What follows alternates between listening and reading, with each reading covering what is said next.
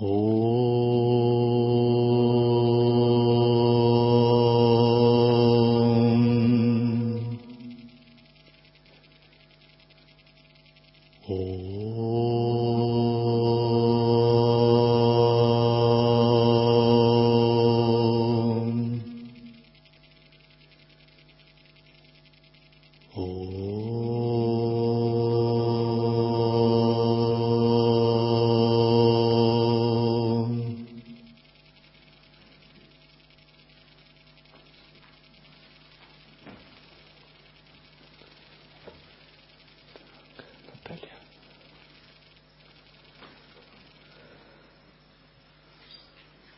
Бхагавата Пурана, рассказ о царе Вене.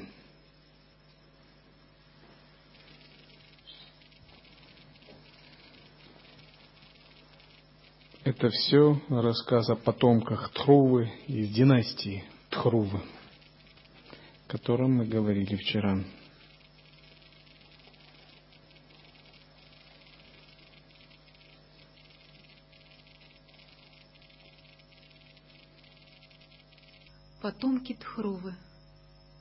Майтрея сказал, «Однажды царь по имени Анга, потомок Тхрувы, совершал Ашваметха Яджну.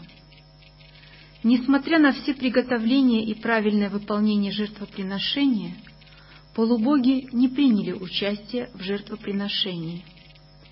Это жертвоприношение коня для расширения процветания царства.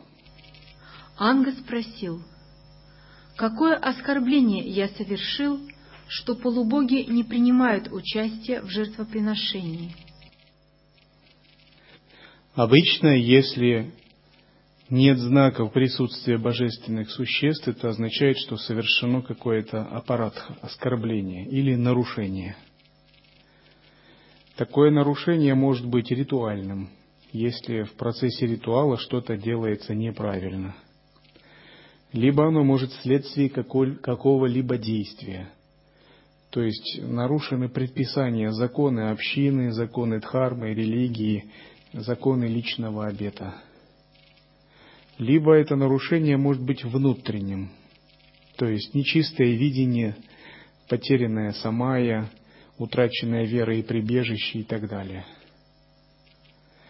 В любом случае такие нарушения ведут к тому, что перекрывается связь с тонкими контурами сознания, с внутренними божествами. И божественное присутствие, человек его лишается.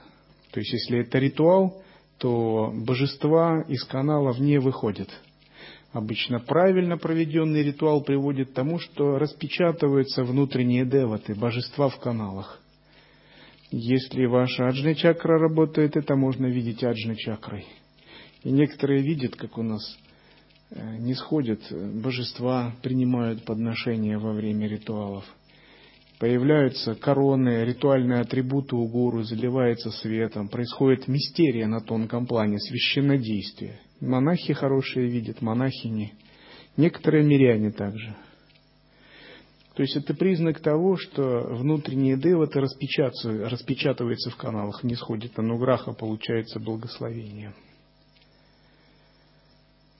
Но если производятся какие-то отвлечения, допустим, во время ритуала, они не распечатываются. Или если какие-то ошибки в этике, в действиях, тоже этого не происходит. Или ритуал, сложные ведические ритуалы, они требуют большой концентрации. Если что-то не так, мантры читаются, то деваты не могут распечатать, выйти из каналов.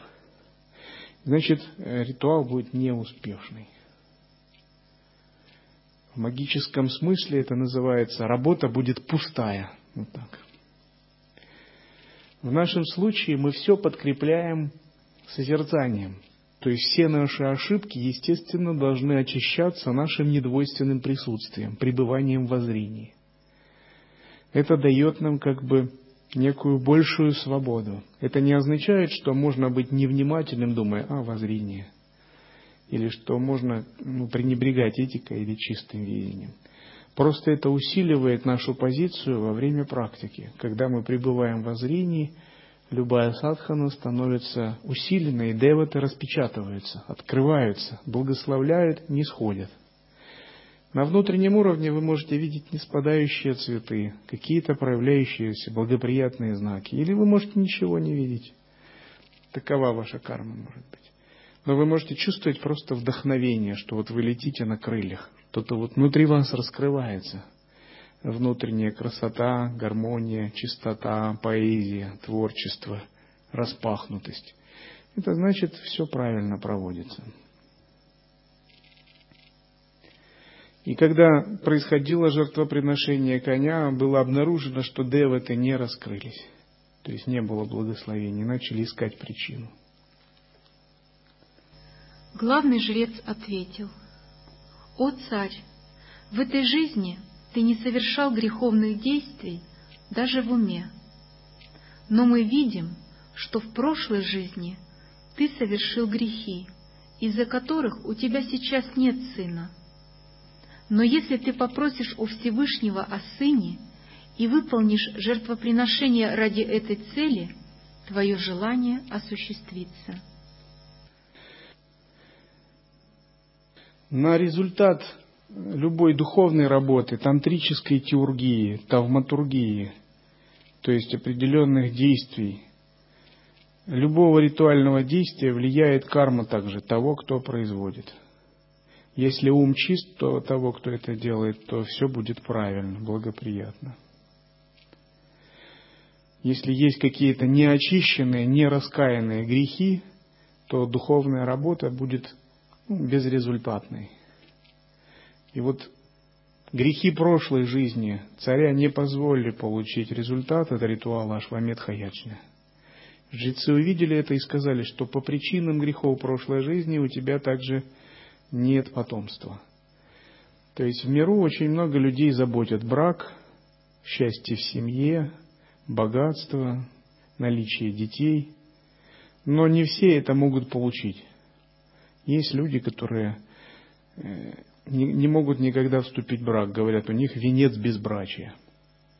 То есть какие-то грехи, ошибки были допущены в отношениях в прошлой жизни. Я не говорю про монахов – у монахов это пройденный этап, это санкальпа просто. Я говорю про тех, кто ниже находится. Или у других людей дети рождаются несчастными, больными, или умирают рано. Или кому-то никак не удается выбиться в социальной лестнице. Это все различные омраченные участки сознания, все греховное состояние, накопленное в прошлом, которое в этой жизни блокирует путь человека, его творчество, его раскрытие. То есть внутренние божества закрыты, и перед человеком пути закрываются. То есть он родился, а ему уже. Так, богатство закрыто, счастье семейной жизни закрыто, удача закрыта, творческие способности, высокий интеллект закрыто, гармония в отношениях закрыта. Куда ему идти? Остается там тюрьма, армия, криминальные группы – и только если он очистит себя, если он переборет в себе, если он проявит тапос, пересмотрит отношение к жизни, раскается в прошлых грехах, откроет эти внутренние божества, пересмотрит всю свою концепцию жизни, эгоизм свой, откажется от него, всю свою жизненную философию, перевернет буквально свое мировоззрение – и в прошлом что-то изменит, тогда божество откроет ему пути, и его жизнь изменится, и карма изменится. Процессы в мирской жизни кармы и в духовной, они сходные. Только уровень кармических требований к духовно практикующим еще выше. Допустим, в материальном смысле человек счастлив, но в духовном материального счастья недостаточно. В духовном смысле у человека должен открыть путь интеллекта, интуиции, сатвы, внутренние заслуги, то есть благоприятной кармы, хорошего окружения, способности получать медитативный опыт, внутренней самодисциплины и этики, способность выполнять йогическую тапасию, как в поведении, так и в садхане. Эти пути все должны быть разблокированы – должна быть определенная наличие жизненной силы, за которую отвечает Лакшми, внутренняя ясность для понимания учений и лекций, за которую отвечает Сарасвати. Например, когда гуру говорит, вы слушаете. Какой процент того, что вы понимаете? Сколько этого процентов? Вот это, за это отвечает Сарасвати, внутренняя Сарасвати. Она должна быть разблокирована. В детстве отец мне в шесть лет рассказал о странах на карте мира. Я их все выучил, и столицы тоже. И начал интересоваться геополитикой в шесть лет. Ну, так. А мать все время на кухне включала радио, и там все время были новости. Это было время холодной войны, коммунизм, США, две империализм, коммунизм, две системы постоянно соперничают. И по радио постоянно были такие слова, что правящие империалистические круги устраивают очередной виток гонки вооружений. Вот я запомнил с самого детства. Я слушал шесть лет, но я толком не мог понять, о чем же речь. Я хотел понять это. У меня представлялись такие круги, люди по кругу сидят, такие почтенные старцы, правящие круги, империалистические, из Соединенных Штатов Америки, типа как на стадионе. И они устраивают гонку вооружений, значит, танки, бронетранспортеры, как по кругу, гоняются друг за другом. Кто быстрее? Я думал, зачем же им эти гонки? И, вооруж... и они все вооруженные, там до зубов все сидят автоматчики – и они устраивают такую гонку. И я очень удивлялся, надо же, какие развлечения у правящих кругов. И это очень часто была фраза, каждый день такие новости, коммунистическая была пропаганда. Я все это все время слышал. Но пока я не повзрослел, я так и не понял, о чем они говорили. Вот такое было детское мышление. И вот когда мы слушаем Дхарму, часто мы воспри... слушаем одно, а воспринимаем другое. То есть мы можем э, осознать настолько, насколько нам хватает ясности. Вот за это ответственна Сарасвати, внутренняя Сарасвати. И она тоже должна быть открыта в наших каналах. И когда эти божества внутри нас как бы раскрыты, распечатаны, мы можем понимать сущность священных текстов, быть хорошими садху. И это возможно, когда мы очищаем значительное количество негативных карм наших и высвобождаем сатву, когда у нас критическая масса внутренней сатвы появляется. Когда Господь Хари захочет выполнить твое желание, все полубоги придут с ним и возьмут свою долю в жертвоприношении. Царь Анга решил совершить жертвоприношение ради сына. Считается, что полубоги не сходят во время жертвоприношения, призываемые мантрами, и каждый берет свою долю. Что это означает? Это значит, на тонком уровне божества раскрываются в каналах, и жертвоприношение, которое подносится, оно делается на физическом уровне, но на самом деле оно также делается на психическом, умственном плане. То есть отпечатки физических подношений, в уме они делаются э, божествам тонкого плана. И когда божества тонкого плана объединяются с отпечатками этих подношений, с ментальными копиями, вот такое воссоединение называется, что божества приняли свою долю жертвоприношений. То есть каждое божество получает свою долю в жертвоприношениях. Например, если жертвуется огню, то разные виды огни, связанные с манипурой чакрой, раскрываются и воссоединяются с этим. А если трубит раковина, то это божества звука, э, семейство Сарасвати получают свою долю жертвоприношений. Если подносится благовоние, то божества класса Ваю не сходят, воссоединяются с благовониями, получают свою долю.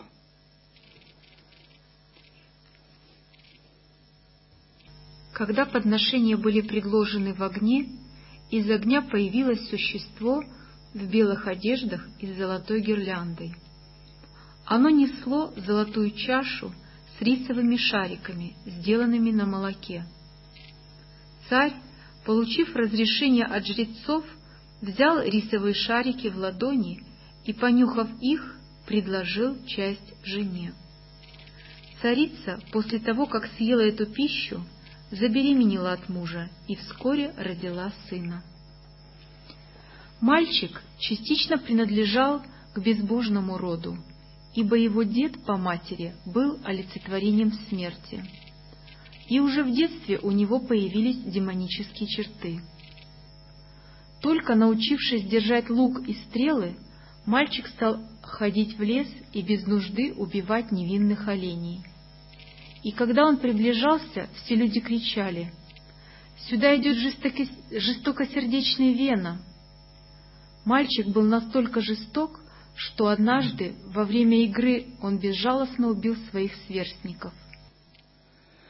Несмотря на проведенную церемонию, царю удалось призвать душу из нижних планов, поскольку на роду лежал грех деда, который был грешником.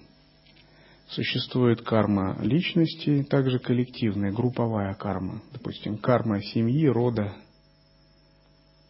Сейчас она ослабевает. В древние времена, когда важны были касты, кланы, семьи, готра, она была очень сильна и очень сильно влияла. Если в семье, в роду существует грешник, то считается его грехи, закрывает путь его потомкам. Говорят, э, дети расплачиваются за грехи родителей. То есть в этот мир приходят дети из Паталалоки, Расатала, Талалалоки, не из мира людей. Они либо обладают выраженными негативными склонностями, либо у них короткая жизнь, много болезней, либо они асоциальные, либо просто их постоянно преследуют неудачи. Это означает, что а, в результате греховной деятельности в момент соития родителей была призвана душа из более низких планов, поскольку их карма тонких тел не позволяла более высоким душам войти в лоно матери.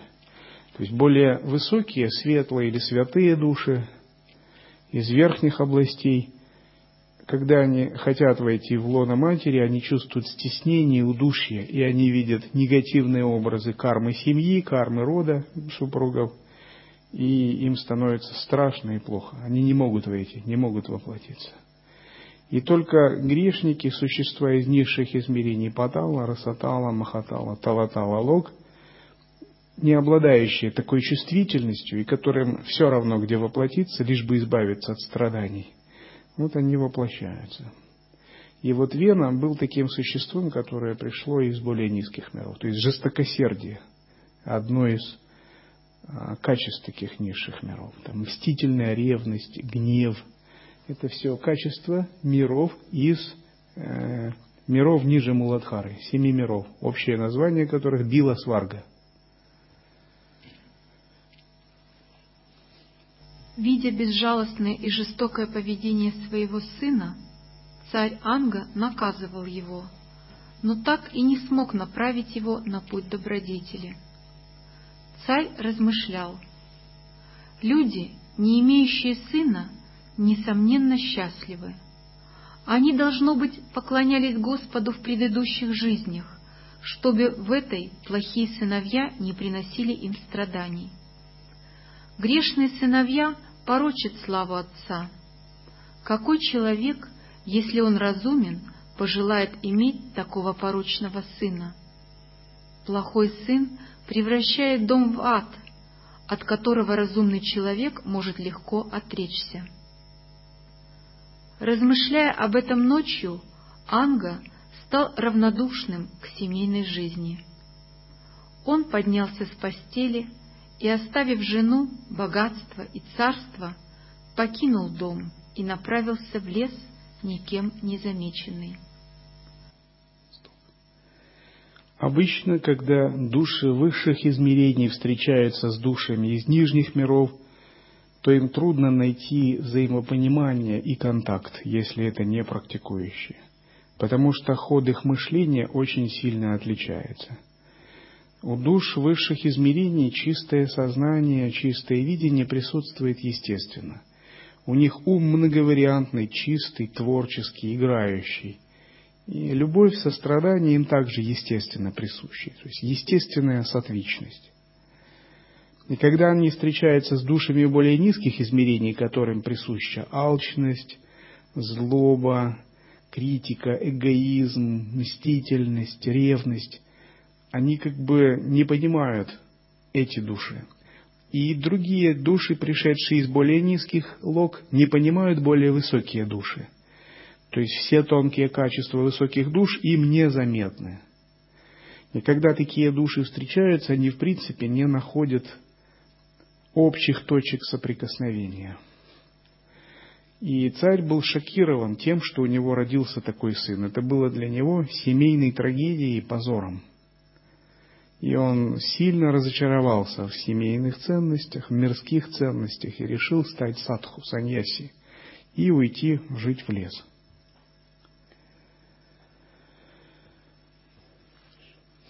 Когда народ, жрецы, министры и друзья поняли, что царь навсегда оставил дом, их охватила печаль. Они начали искать царя по всему миру. Как неопытные йогины ищут высшую душу внутри себя, но так и не нашли. Рассказ о царе Вене Майтрея сказал, «Когда мудрецы, возглавляемые Пхригу, увидели, что из-за отсутствия царя Анги некому защищать народ страны, они поняли, что люди сделаются неуправляемыми, забудут о цели жизни и опустятся до животного состояния. Великие мудрецы с разрешения царицы Сунитхи поставили во главе государства царя Вену, ее сына. Однако министры не одобрили этого – они знали о жестокости Вены и поэтому боялись его. Вена возгордился своим могуществом и начал оскорблять великих мудрецов. Ослепленный своим величием, царь Вена странствовал по своему царству, причиняя всем боль и страдания. Дважды рожденным было запрещено совершать любые жертвоприношения, давать милостыню и приносить в жертву очищенное масло. Периодически из нижних миров Патала Локи воплощаются иногда сильные ассурические души. Эти сильные ассурические души могут, могут обладать огромной шакти, накопленной во время э, тапаса в нижних мирах, Ишва и Шварей. И когда силы их заслуги хватает воплотиться в материальном мире людей, они иногда могут воплощаться. Но такие души, обладая силой воли или силой влияния, может быть, могущества или оккультными силами, тем не менее они не имеют будхи, открытых верхних чакр. Поскольку они не имеют будхи, у них сильное чувство эго, разделенности – несмотря на их волю и оккультное познание. Поскольку у них сильные чувства разделенности, они не умеют обменивать себя с другими. То есть не могут чувствовать других, понять точку зрения других. Но вследствие воли у них есть сильное желание воплощать свои намерения, становиться на позиции эго и идти, что называется, на пролом. И тогда такие люди, когда они рождаются, они являются как бы влиятельными существами на исторические процессы, но не всегда эти влияния могут быть хорошие. Если мы слышали различные великие личности, великие полководцы, это вполне могут быть души, не шедшие из этих уровней. Такие души часто развязывали мировые войны – организовывали какие-то глобальные перевороты. То есть они были игрушками в руках исторических процессов и игр, которыми руководили боги. Боги понимают, что нужно двигать человечество по пути прогресса, все равно ему надо двигаться.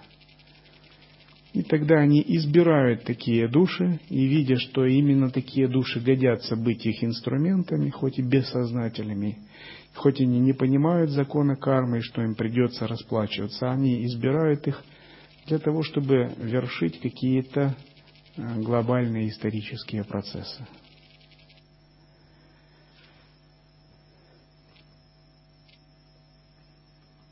Вена был один из таких. Мудрецы, видя опасность для страны и народа, появившуюся вследствие демонических поступков царя, решили. Поддержка неблагочестивого царя подобна кормлению змеи молоком. Мы сделали Вену царем государства, чтобы он защитил народ, но он стал врагом народа. Мы же должны умиротворить его, иначе его грех ляжет на нас. Возведя Вену на трон, мудрецы стали связаны с ним. Закон кармы наказывает даже того, кто связан с порочным человеком, и мудрецы боялись последствий греха.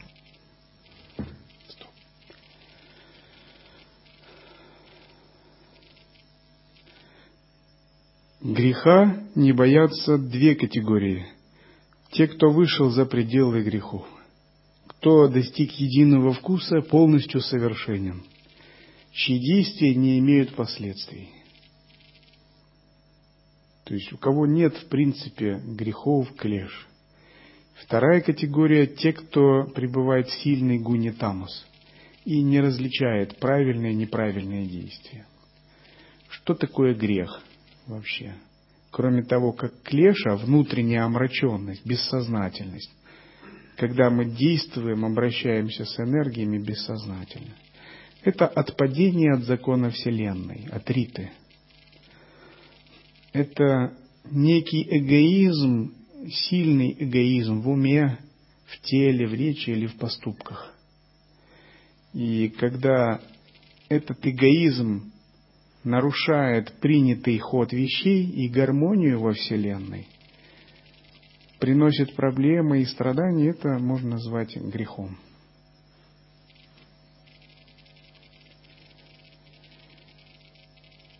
То, что является грехом для людей, может отличаться от того, как это понимают ситхи и боги. Поскольку мера понимания и разум богов отличается от меры понимания и разума людей.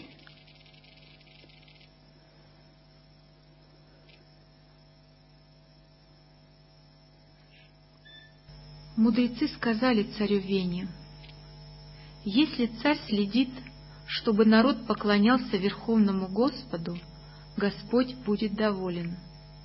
Когда Он доволен, то нет ничего недостижимого. «О царь! Верховный Господь наслаждается всеми жертвоприношениями. Он — сущность трех вет, владыка всего и цель всех аскез. Поэтому твоим подданным следует выполнять жертвоприношения. Это принесет тебе благо. Когда брамины будут приносить жертвы, все полубоги, экспансии Господа будут довольны их действиями — и дарует тебе желаемое. Если ты остановишь жертвоприношение, полубоги будут недовольны тобой. Что такое полубоги? Обычно мы не говорим полубоги, мы просто говорим боги. Вайшнавы любят говорить полубоги. Экспансии – это амша. То есть амша означает частица целого, частица божественного. Все мы являемся амша-аватарами, частичными энергиями Божественного. И божественные существа, такие как Вайю, Агни, Сурья, Сома, Варуна, Индра, Чандра, Пхуми, богиня Земли, все являются частицами божественного сознания.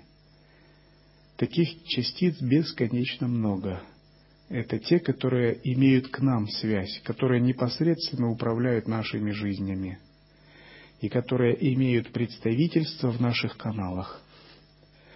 Например, Пхуми Деви – это коллективный разум Земли, божество Земли. но это одновременно и сила в Муладхара чакре, сила Земли. Ваю – это божество всего, что является воздушным, газообразным, относится к элементу воздух. Но одновременно он имеет представительство внутри нас в виде прана Ваю и других пран – Агни – это все, что относится к элементу огня во Вселенной, но одновременно это различные виды огни внутри нас.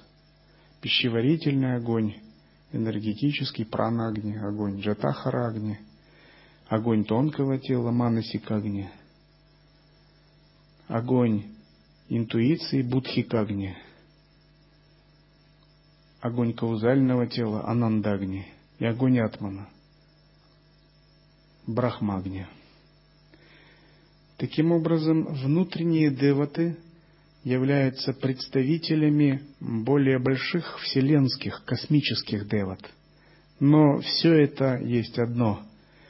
Все это амши, часть единого целого. И все это в абсолютном смысле нераздельно, является одним брахманом. Царь Вена в ответ объявил себя Богом и сказал, что все должны поклоняться только Ему. Это очень распространенное желание демонических правителей. «О, брахманы!» — высокомерно заявил Вена. «Мое тело является обителью всех богов. Вишну, Брахма, Шива, Индра, Ваю и остальные все пребывают во мне. Все полубоги — члены тела царя. Поэтому, оставив зависть, вы должны поклоняться мне и предлагать мне жертвы. Если вы разумны, то должны знать, что нет никого выше меня. Глупый царь, считая себя очень мудрым, оскорбил мудрецов, и мудрецы, разгневавшись, вскричали «Убить его! Убить его! Он самое отвратительное и грешное существо! Он оскорбил Всевышнего! Если он будет жить, то превратит весь мир в ад!» Царь Вена был уже убит из-за оскорбления Верховного Господа. Без применения оружия мудрецы убили царя Вену мистическим звуком «хум». Эгоизм Вены дошел до того, что он решил покорить брахманов, поскольку брахманы оставались духовно неподвластными ему. И для этого он объявил себя выше всех богов. То есть он нарушил божественный космический миропорядок, риту. И он предложил, что все подношения, которые они делают божественным существам, пусть они делают ему как царю. Если бы он их был гуру, они его преданными учениками, они медитировали бы на него, как на Ишвару, через гуру-йогу, это еще можно было бы понять, как самайную связь тантрийскую в гуру-йоге. Но он был грешной личностью, и они не состояли в отношениях гуру с учеником. Он был царем, именно мирским правителем. И он объявил таким образом о том, что все, что они подносят святым, а, все, что делается во благо Дхармы, должны подносить ему, поскольку он является сосредоточием всех божественных существ и сил. И поскольку мудрецы поняли, что это сильное оскорбление, они прочитали мантру «Хум».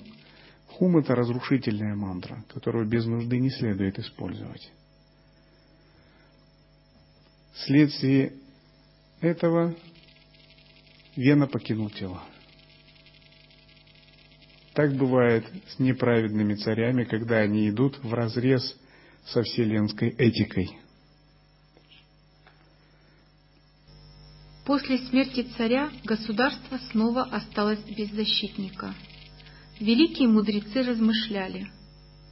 Брахман беспристрастен, он каждому относится одинаково. Его долг забота о бедных людях. Если он не будет делать этого, его духовная сила исчезнет. Мудрецы решили, что род царя Анга не должен исчезнуть, и создали из берцовой кости царя Вены карлика, Бахука. Тело Вены было сохранено с помощью особых лекарств и мантр, произнесенных матерью Вены. На современном языке, если говорить, они взяли ДНК из кости царя Вены, чтобы воссоздать новое тело и новую личность, вдохнуть туда прану и призвать туда душу своими мистическими силами. Бахука был черного цвета. Он был смиренным, и сразу после рождения он пал ниц и спросил, «Что я должен делать?» Мудрецы ответили, «Пожалуйста, сядь». Так был рожден Нишада, отец Нишадов. После рождения Нишада, после рождения Нишада взял на себя все последствия карму греховных действий царя Вены. Класс людей Нишада всегда занят греховными действиями, воровством, грабежом, охотой.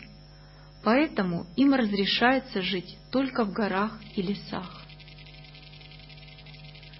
Рождение царя Притху и его коронация – Майтрея сказал, «Затем из двух рук Вены возникли мужчина и женщина. Мужчина был полной экспансией энергии Господа Вишну, а женщина — полной экспансией богини счастья, неотделимой от Господа. Мужчины звали Притху, женщину — Арчи. Арчи стала женой царя Притху. Брахма сошел с небес, чтобы приветствовать Притху. Обнаружив на правой руке Притху линии ладони Вишну и знак цветка лотоса на подошве его стоп, Брахма понял, что Притху был или частичным проявлением Анша, или воплощением Верховного Господа. Бывает, что рождаются души, обладающие очень высокой духовностью – высоким пониманием и высокой духовной силой, большой духовной силой.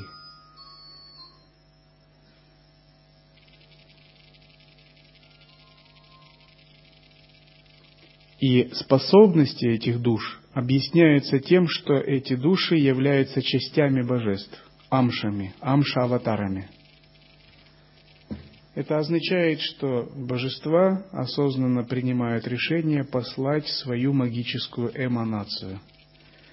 При этом, как некоторые думают, божества не воплощаются, покидая свои небесные измерения, чтобы родиться среди людей. Они остаются в своих божественных измерениях, но силы их воли и сознания вполне хватает, чтобы послать свою эманацию – наделить ее волей, разумностью, санкальпой, чтобы она воплотилась и выполняла свою функцию. Чем больше силы вложено э, в такую эманацию, тем сильнее и ярче проявляется в мире людей на земле такая душа. Тем больше у нее качеств, способностей, э, талантов, и если такая душа посылается только с определенной миссией и наделяется большой шакти, ее называют шакти авеша аватар. То есть существо, наделенное особой миссией, особыми полномочиями. Как правило, в помощь шакти авеша аватару даются божества свиты, спутники. То есть если Вишну посылает свою эманацию, то Богини из его свиты также посылают части своих эманаций. Часть эманаций посылает Лакшми, часть эманаций посылают э, другие богини, которые находятся в его свете. И когда такой человек рождается, такие частичные эманации Амши находят его в этом мире, чтобы включиться в его миссию. Они помогают ему. То есть они воссоединяются в этом мире – соединенные общей санкальпой, общим, общим намерением. И они продвигают эту миссию, ту, которая была создана ранее. То есть миссия именно создается божественными существами. Люди с миссиями не рождаются. Ну, какая миссия у людей? реализовать желания, получить тело, чтобы наслаждать свои желания, отдать старые кармические долги. Вот у них нет миссии. То есть миссия – это целенаправленное намерение, санкальпа, которое создается, продумано заранее в божественных сферах, а потом посылается вниз. И если это существо намерено повернуть ход истории в пределах целой юги, то есть поменять тоннель реальности, заложить новую религию, дать людям послание богов, пророчество, это называется юга-аватар. То есть он влияет на огромный временной промежуток. А, масштабы целой эпохи определяются этим существом. А если божество просто решило поразвлечься и поиграть, и проявить какие-то свои игры совершенно спонтанно, это называется лила-аватар. То есть он не обязательно несет какую-то миссию, он спонтанно просто проявляет свои манифестации. А если божество вложило туда полноту всех своих шакти, джняна шакти, ичха шакти, айшвари шакти, крия шакти – Сватантрия Шакти, множество других Шакти. Это называется Пурна Аватар. То есть он проявляет полноту божественных сил, божественной реализации, качеств проявлений.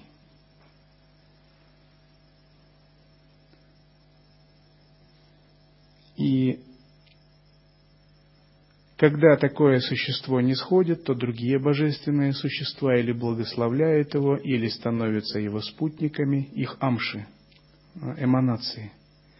Или они каким-то образом проявляют знаки или готовят ему путь в этом мире. То есть, как, когда царь приезжает, ему готовят помещение, усыпают дорогу цветами – Таким же образом, когда рождается великое существо, для него в мире людей подготавливают почву, создают благоприятные обстоятельства и окружение. Это сопровождается благоприятными знаками. На коронацию Притху собрались множество полубогов с подарками. Кувера, бог богатства, подарил трон из золота – Варуна — зонт, отражающий лучи луны, Индра — корону, Брахма — доспехи ведического знания, Господь Вишну — диск Сударшана, Ямараджа, повелитель мертвых, вручил ему скипетр, малейшему движению которого должен был повиноваться целый мир. Шива подарил меч, ножны которого были украшены десятью лунами, а его жена, богиня Дурга, дала царю щит, сверкающий, как сотня лун.